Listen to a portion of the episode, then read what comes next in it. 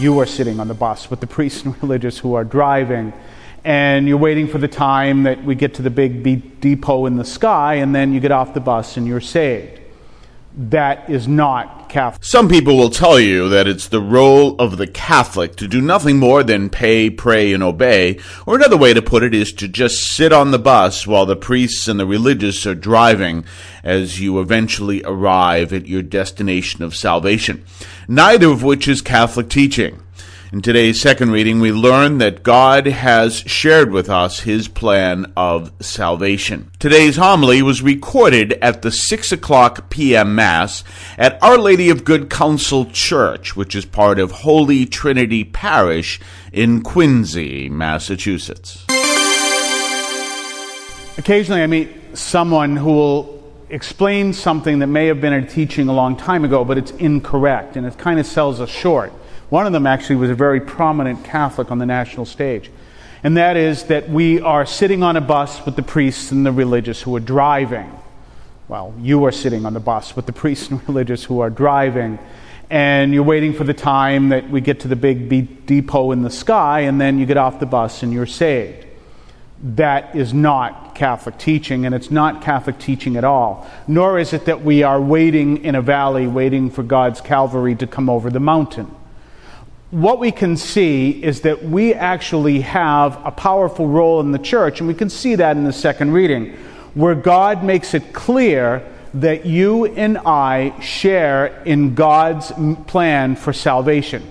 We see that in Ephesians, we see that in a lot of places, the gospel. We see that in the second reading from Ephesians, where, where Paul says that you and I share in God's plan for salvation. So he makes it clear we're not here waiting in the valley for the Calvary to come over we have a different role. And that role can best be uh, looked at if we can look at what he says.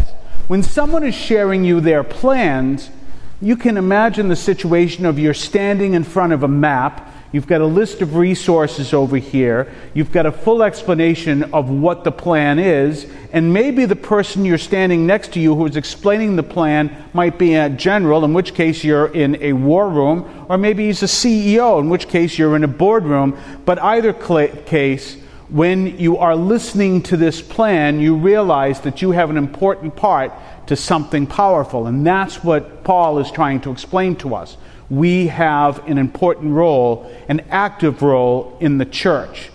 And so we aren't waiting for the Calvary to come over the mountain. We are standing with God on the mountain, looking over the valley, listening to what His plan is coming up. And it's important for us to understand that because there are people who will look upon us and say we are the stupid savages who believe in God. And there are people who literally think like that.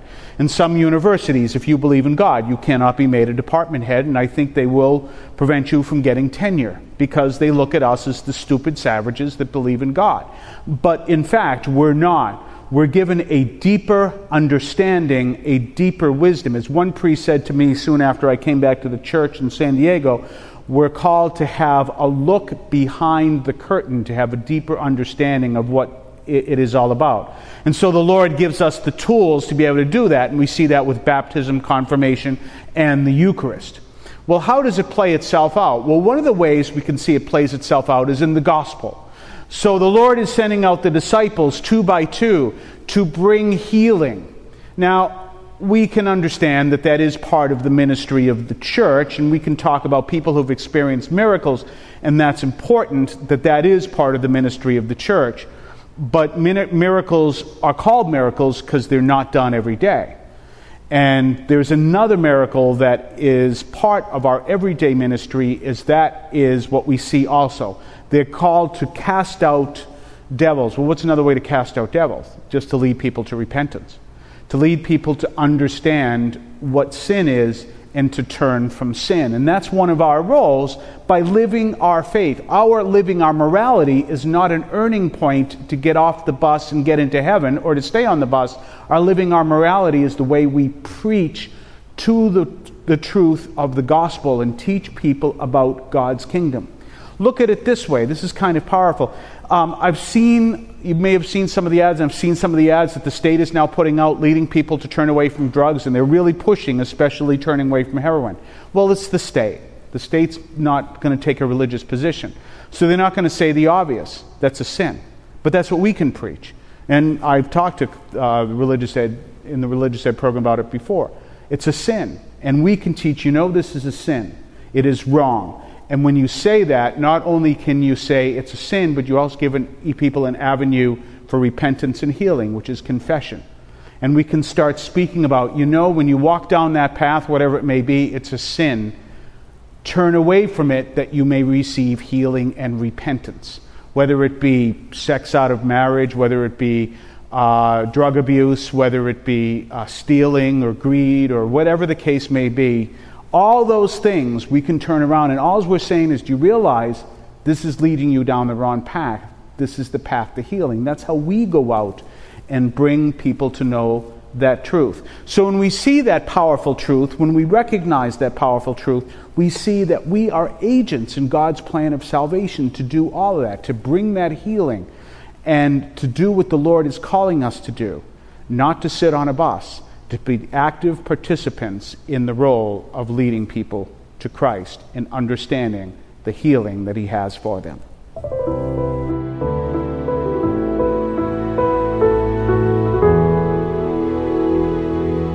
We do play an active role in not only bringing people to the kingdom, but allowing them to feel the effects of God's kingdom through healing and reconciliation. If you have any questions or comments about today's homily, feel free to email us at Holy Trinity Quincy MA, MA stands for Massachusetts, Holy Trinity Quincy MA at gmail.com. You can also check out our website at holytrinityquincy.com. That's holytrinityquincy.com and our formation website at holytrinityquincy.info. That's holytrinityquincy.info.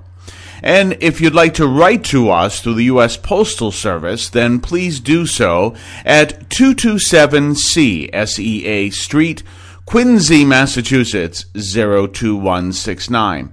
And if you'd like to add a donation to help our building fund, we'd greatly appreciate it. We're right now trying to raise $100,000 to help pay for some of the damages that we received during this past winter. That's 227 Sea Street, Quincy, Massachusetts 02169. And if you are in the eastern Massachusetts area, please come and visit us at Holy Trinity Quincy, Massachusetts. Have a blessed week.